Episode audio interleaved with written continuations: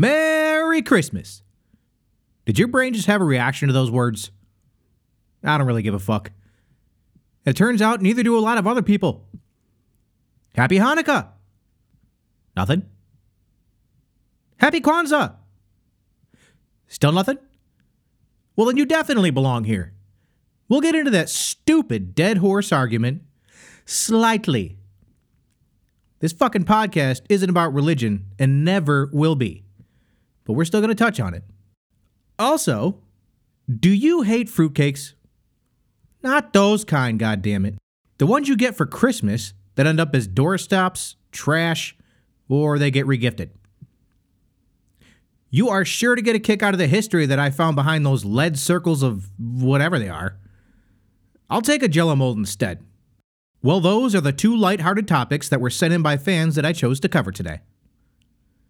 Sit back and get ready to be amazed by what Canada had to offer us today on The Basic Vet.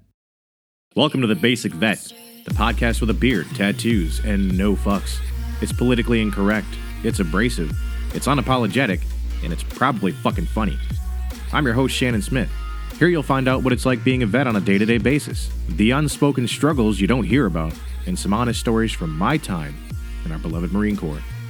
So grab a beer and throw out all those fucks you've had in your pocket, because where we're going, you don't need any fucks. We might as well get into the most lighthearted topic that I mentioned first. And that's fucking fruitcakes. So I went ahead and went to CBC News. It's Canadian. So it's probably a lot more reliable than fucking Wikipedia. What I found out there was that they started out in ancient Rome. I guess they found a recipe like 2,000 years ago. And that recipe sounded pretty good. Where the fuck do we go from there? I guess it had pomegranate seeds, pine nuts, and raisins mixed into a cake made out of barley mash. Sounds like you get drunk off a little bit. Well, that sounded all right. And then in the 18th century, I guess they realized things had gotten wrong and they did the right thing. They made a step in the right direction and they banned it while in Europe. So in Europe in the 18th century, fruitcakes made with butter and sugar were banned because it was thought to be just too rich and tasty. You think your fucking life is bad. We hate those things. They weren't even allowed to have them over there. They were just too tasty. No wonder they hate life. Then in the 19th century, fruitcake became a traditional wedding cake in England. It's a weird-ass wedding cake. Wonder how many grandmas toiled over those. All right, now here's a little history of how fruitcake is viewed in different countries. Now in Germany, fruitcake is called Stollen and has powdered sugar on top. Italy has panforte or Panettone. Poland and Bulgaria call it keks. Now in the Caribbean, fruitcakes are made with a lot of rum. Well, that makes damn sense. The fruit will soak in rum for months before baking. So it is definitely not a treat for kids, but I want a Caribbean fucking fruitcake. So remember that.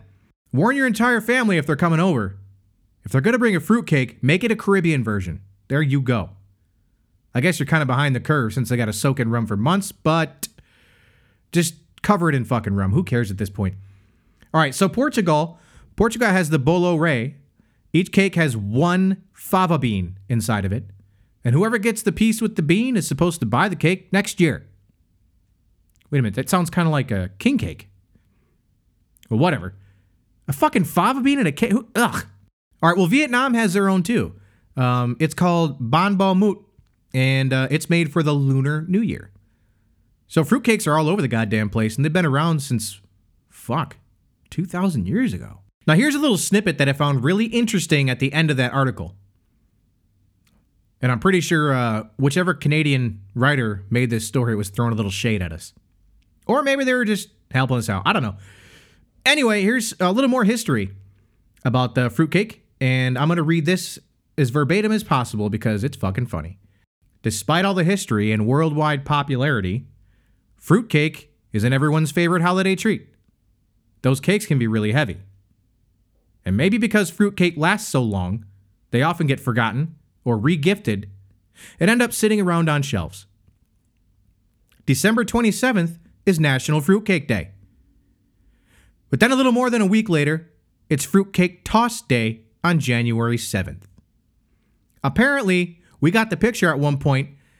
We got so tired of having this giant pantry full of old fruitcakes that we realized we got to have a holiday just to chuck these things. Here's what they did. So before the pandemic, one town in Colorado took to getting rid of their unwanted fruitcake very seriously.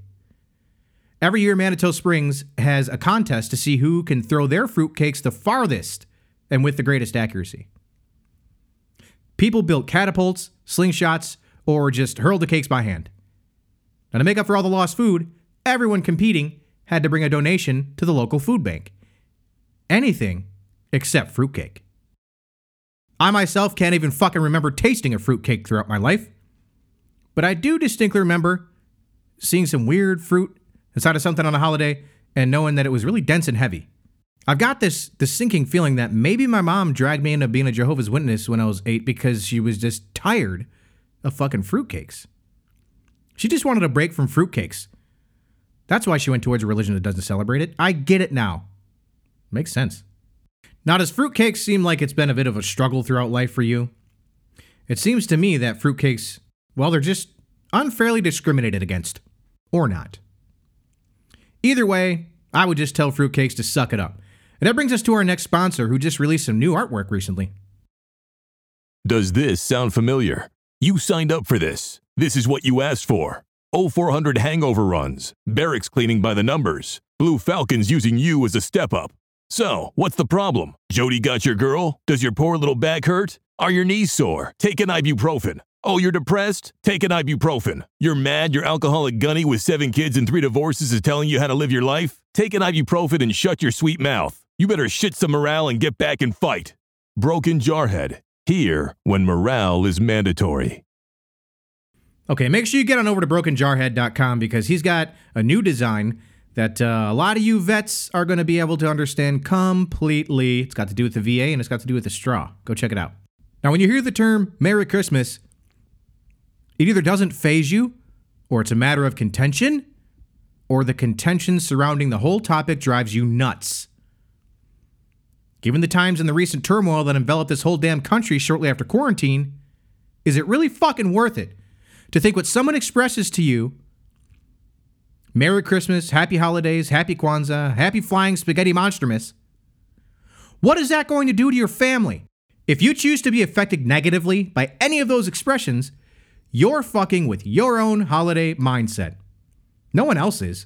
If you choose to inform me that my expression isn't politically correct when I take the time out of my day to be nice to you, well then someone will be responsible for ruining your fucking holiday mood at that point. Look, I'm pretty goddamn sure that everyone is crying for diversity. Am I wrong? I don't think I am. That's a fact. Now, what shows more acceptance of diversity? Responding to those comments with, you too, thank you. Smiling and walking the fuck away and forgetting about it. There's no issues there, man. The fuck? Or forcing someone to recognize that the words they just said have a deep religious meaning to them and that it's offensive. I don't give a fuck what you believe. As long as you're not an extremist that's going to try and blow me up, cut women's noses off, or do some other crazy fucking shit, I don't give a fuck what you believe. Go be happy. Say whatever the hell you want to me, as long as you genuinely mean that you'd like me to be happy. And isn't that what it really boils down to? In a way, I'm excited to see what happens with that whole controversy after the 2020 holidays. My wife and I can't spend the holidays with family because of certain restrictions right now. And Christmas is my favorite holiday for spending time with them. If you've been listening, you remember that I was a Jehovah's Witness from 8 until 18. So no Christmases during that whole time. And since I was 8, I even believed it Santa already at this point. I got fucked. So if you want to waste your breath on explaining why it's offensive to you, get ready for me to waste mine, because I love the feeling that I remember getting around Christmas when I was 8 that abruptly stopped and didn't start back up again until when I think it was about 24. Now, that's all I'm going to say about that. Just fucking move on with your life. Smile and enjoy the fact that somebody took the time out of their day to wish you a Merry Christmas, Happy Kwanzaa, or fuck off. As long as you're saying fuck off with a smile and you know it's a joke, well, then you're probably one of us. Now, let's move on to some new updates. I recently just went in and checked the social media stats and stuff, and when I started this whole endeavor, I made my first goal as attainable as I thought I could. A low-hanging fruit, if you will.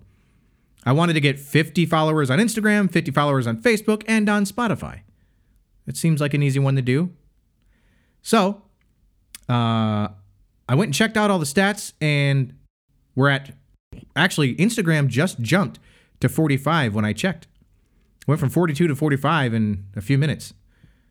On Facebook, we've got 34 followers so far. Almost there. But Spotify is the tough one. We're only at 16 on Spotify, and I get it because I listen to a ton of music and podcasts, and I don't hit follow. So that's gonna be the tough one. I'm gonna have to spend more time boosting that one. But even cooler is that I found out we're international at The Basic Vet now. We've got listens in Japan and the United Kingdom. As far as the national level, we're only in the contiguous United States so far. And we're in several states in the U.S. So I'm super fucking excited. I did not expect this to happen so quickly. When I set these very attainable goals, I didn't think that in just under a month, we'd already be there. We're almost done with them. And now it's not me following the page. I'm not doing this and creating all kinds of fucking bot accounts to do it. So I got to thank all you vets and first responders and Leos and civilians and family and friends. And those of you in Japan that found this by accident, I'm assuming. And to that one guy in the UK. He only listened once, so I guess it wasn't for him. But thank you anyway, dude. Now those little things, they keep me coming back to the notebook and keep me motivated. Fuck yeah! Now to the listeners that suggested today's topics, I gotta thank you too, because I had a lot of fun looking up the history of those fruitcakes as told by Canada. You can take that how you want, but man, there's no way I can make that sound unweird. That's it for today's episode, guys, gals, all of yous. Warriors. Now I'll catch you again on Christmas morning when I drop that Christmas morning episode. It's going to be, one of the topics will be on who is Santa. So I'm going to break that open and surely inject some humor in there. But the second topic for that day is still open. So if I don't get any suggestions that click before then, I'm just going to make up something hilarious. All right, guys, thank you so much for coming by, listening, and continuing to listen and sharing and doing whatever it is you're doing because it's working. And I really, really appreciate it. We're getting that message out there. More people are starting to hear it. Let's keep it going. To everyone that listened to this podcast, thank you. Thank you for taking that time out of your day to listen to me bitch babble and complain. I really appreciate it. And all of my active duty friends out there, I want to say thank you for signing on that dotted line so that I can continue to enjoy my freedom and be a lazy fucker that just records his voice into a microphone all day and put it on the internet. And to those of you that say, just let it go, I say, fuck you. I'm never letting go of my commitment to excellence. And don't you let it go either. I'm out.